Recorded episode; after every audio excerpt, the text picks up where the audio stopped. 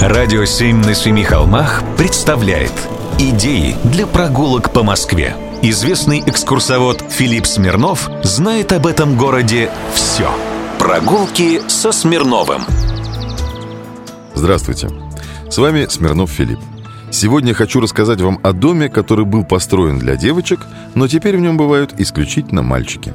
Есть в Москве замечательный переулок. Название простое Малый Харитоньевский. Тут когда-то стояла церковь Харитония Исповедника. Помните, Пушкин в романе Евгений Онегин в домик у Харитония поселил Татьяну Ларину. Кстати, это не случайно. В церковь Харитония ходили все Пушкины.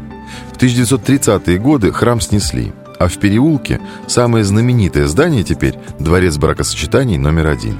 Другое название этого ЗАГСа – Грибоедовский. Переулок когда-то звался Грибоедовским – это потому, что когда-то Грибоедов зимовал у своего друга, который жил в самом начале этого переулка. Но я все же предлагаю вам обратить внимание на огромное четырехэтажное здание в середине переулка. Когда-то это здание было построено специально для Филаретовского женского епархиального училища.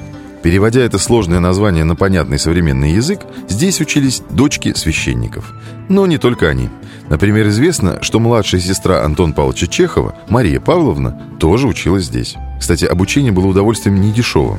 И за Марию Павловну оплатил друг семьи таганрогский купец Сабинников. Сама семья Чеховых не справилась, а Антон Павлович еще столько не зарабатывал своими пьесами и филеетонами. Сейчас в этом здании сидит штаб тыла вооруженных сил Российской Федерации.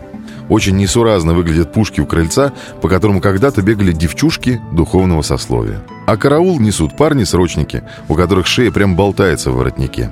А некоторое время назад во дворе этого здания поставили подсвечивающиеся гвоздики в три человеческих роста.